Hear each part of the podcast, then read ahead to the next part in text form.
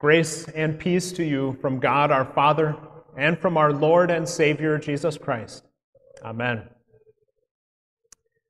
One of the truly difficult things for modern day Christians is to maintain a balance between living in the present and keeping a focus on the ultimate, on the end goal of this life. That is the final victory of resurrection life in heaven for all eternity with God.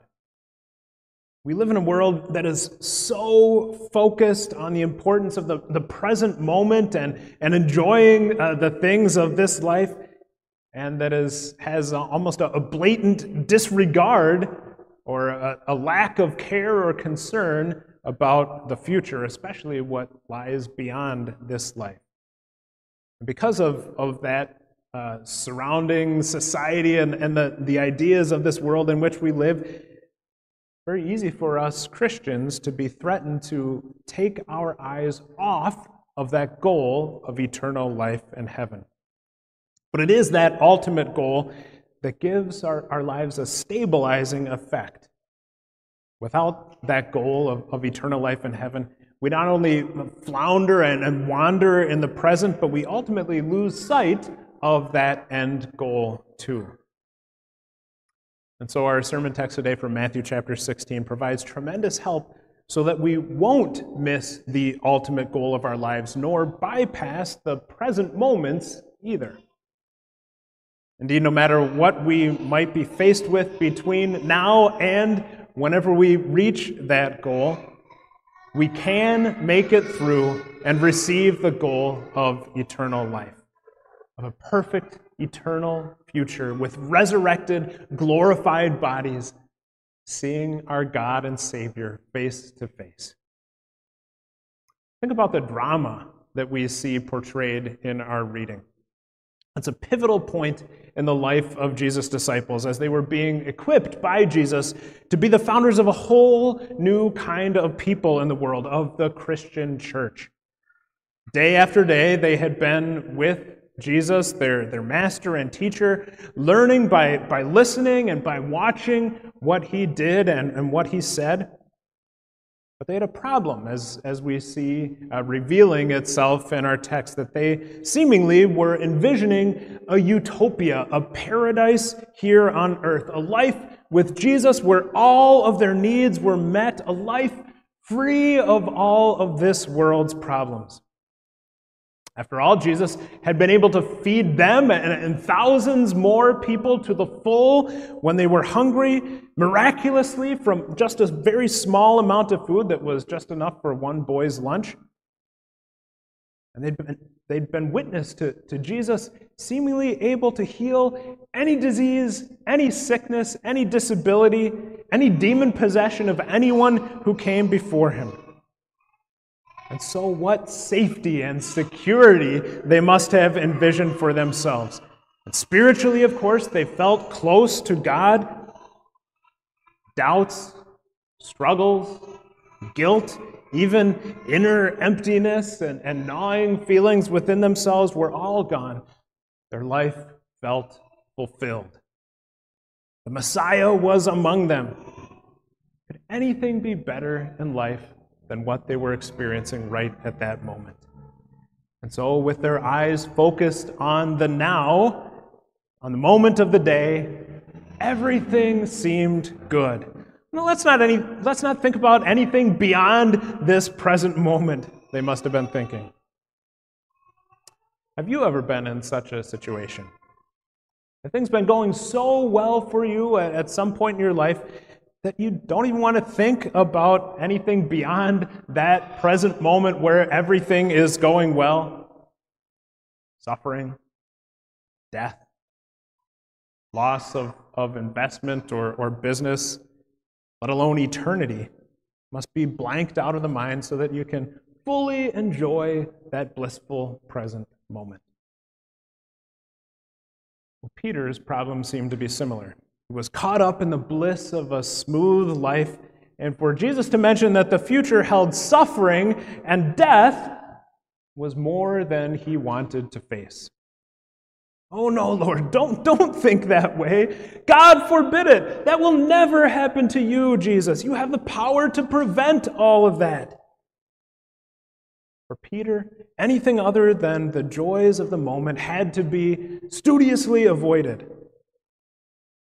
And for us, when things are going well, like Peter, the present moment is all important. Or there may be an entirely different problem in your life. Maybe your life is anything but a utopia. Perhaps you're so caught up in, in sickness or trauma in life that you see no end to it. Maybe you feel overwhelmed with grief or loss. Maybe your, your family is, is seemingly falling apart with problems. Maybe you feel alone. Maybe you feel jilted Maybe you feel out of place in, in, in your, your society and surroundings, or whatever your struggle, feeling life as a life or death situation, you find yourself unable to have hope, unable to see a, a brighter day ahead, unable to figure out how in the world anything good could come out of all of this mess that you seem to be facing. Another possibility with Peter in our text is that he got so caught up in the first words of Jesus about having to suffer many things and then to be killed that he, he maybe didn't even really hear or it didn't even really register when Jesus told him that the ultimate end would be his rising back to life on the third day after his death. Peter's vision was blocked. His, his hearing was blocked. He couldn't see beyond today into tomorrow. He couldn't see the ultimate end, the glory that was awaiting Jesus, because the immediate was so important to him. The thought of suffering stopped him in his tracks. The mention of death overwhelmed him and shut him down. It left him without hope. And so he denied the possibility of hope. Anything but death, he said. Well, Jesus' strong retort to Peter shows how contrary this type of thinking is to the plan of God. Jesus had only once before used such strong language.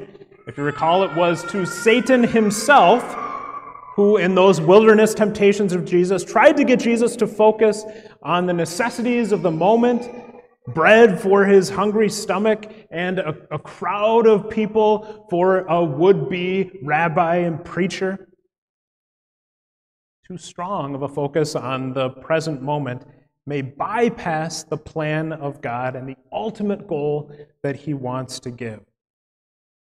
So Jesus could not accept the offer of Satan to have the whole world without any of the suffering.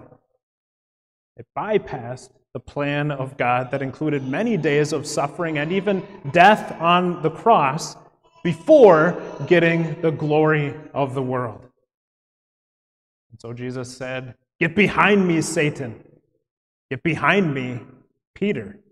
Or anyone else who refuses to accept the present in light of the ultimate goal.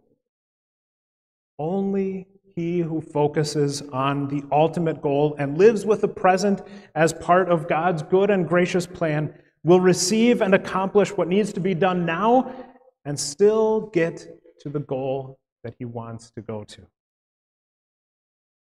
Think about it if you've ever had a, a large lawn to mow. If you just look at the ground right in front of your mower, you'll have a hard time actually mowing a, a very straight line. But if you look at a point ahead down there at the end of the lawn, then it's much easier to keep the mower going in a straight line. And the same is true, of course, for smooth driving as well. If you're just looking a few feet in front of the car, you'll end up being a, a rather jerky and, and uh, uncomfortable driver for the passengers in your vehicle. But if you look down the road a ways, then you'll end up being a much smoother and and safer driver as well.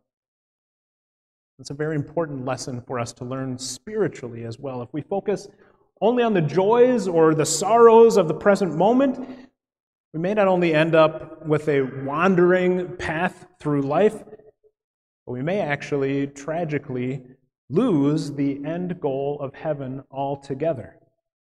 We may fall in love with the carefree living and the sinful pleasures of this world, avoid responsibility, and take shortcuts through the painful encounters of life, and so forget God and actually lose faith in God. Focusing exclusively on the day by day happenings of life leads to one disaster after another. Too heavy a focus on the moments you've, you've failed your child, for example, that you've failed in your parenting, may destroy your joy of being a parent. It may lead you to greatly modify your behavior as a parent or your discipline habits, for example, one way or another, and, and can lead to ruining your child's life and your relationship with your child. Too heavy a focus on the present moment's suffering and pain may cause loss of faith in God's love and care. Too close of a focus on the fun for the moment may lead to destructive, sinful pleasures that are exciting, but that ultimately crush and destroy our faith and, and bring harm and damage to ourselves.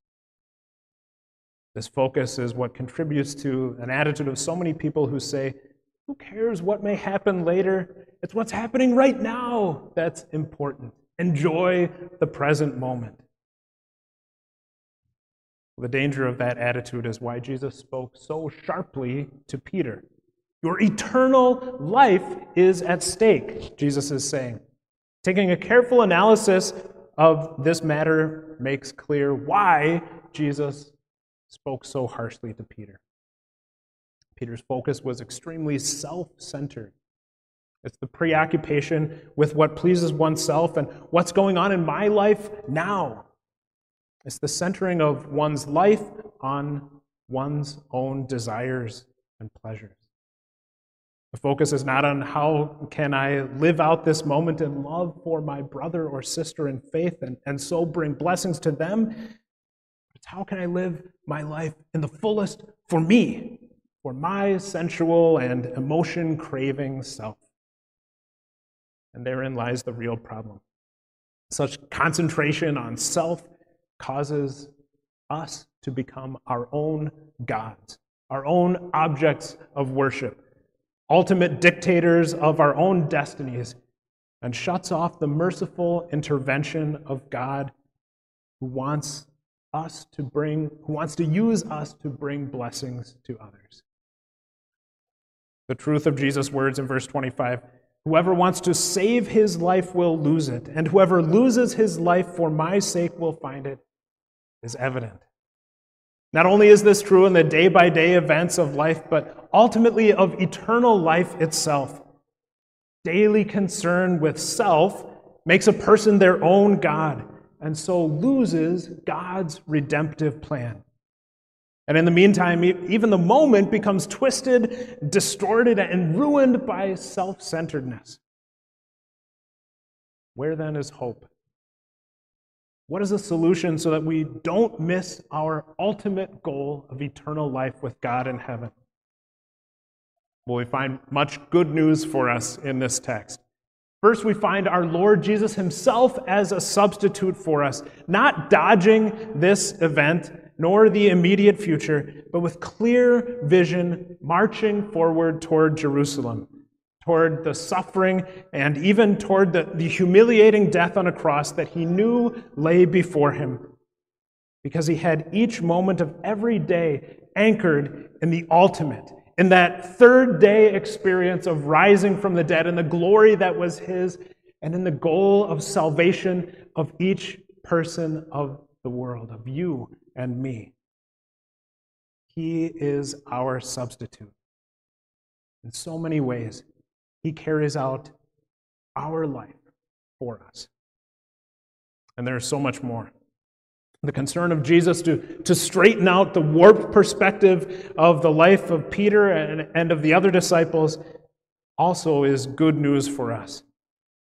God is concerned that Peter doesn't go around with a destructive thinking about life, that, that life is just all about blessings now and avoidance of, of all pain and suffering. God is concerned that, that Peter and the other disciples have a correct perspective on life. And so instead of just passing over this incident, Jesus stops and he turns specifically to Peter and he confronts Peter, even though it seems rather harshly, but he confronts him in love in order to clarify the truth about life. As if to say, Peter, if you want to gain true life, you must be willing to lose what you think of as the joys of this life now. Life cannot be holed up, preserved, and, and kept just the way you want it. Real life is gained only by giving it away, by being willing to give up this life and the, the sinful pleasures, especially of this world.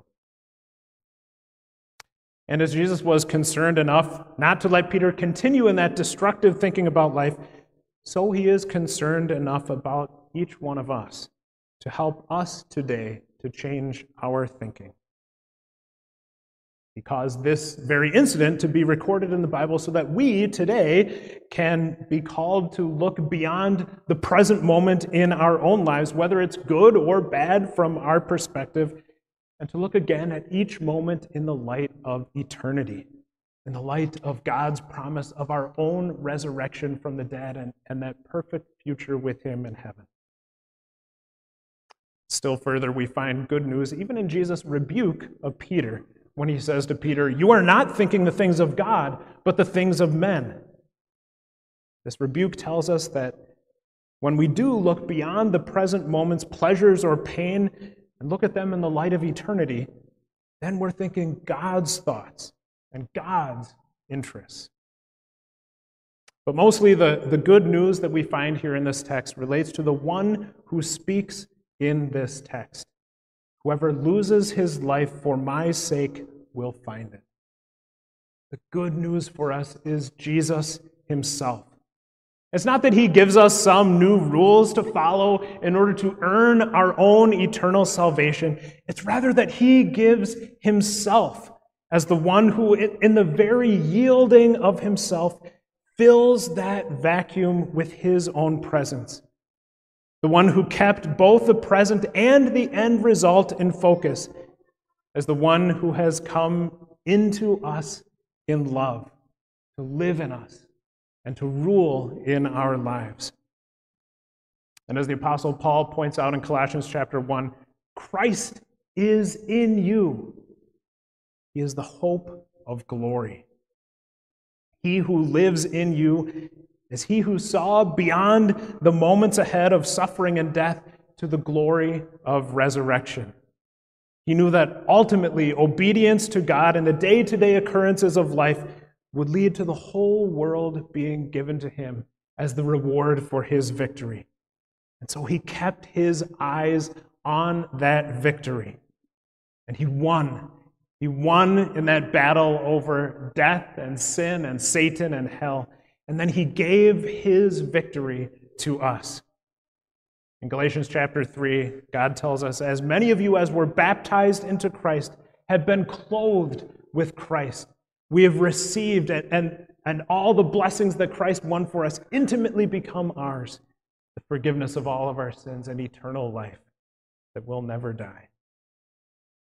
It is this Jesus who now lives daily in you causing you to be able to look beyond the moment, the present moment that you face, whether it's good or bad, and to look to the destiny of eternity in heaven.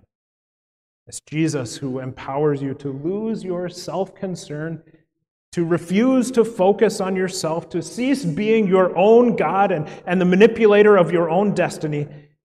It is He who allows you to live in Him. And then the moments of each day are received as a gift from God, who is drawing you ultimately to Himself. The opportunities and the disappointments all take on meaning toward that eternal future with God. It's this kind of living that Jesus offers us here in our text. We can lose life for His sake and so ultimately find true life. We can follow him. We can look suffering right in the eye or take the beauty of the day in stride and not deny either one. We can live day by day with the ultimate in focus eternal life in heaven. We can because Jesus lives in us. Amen.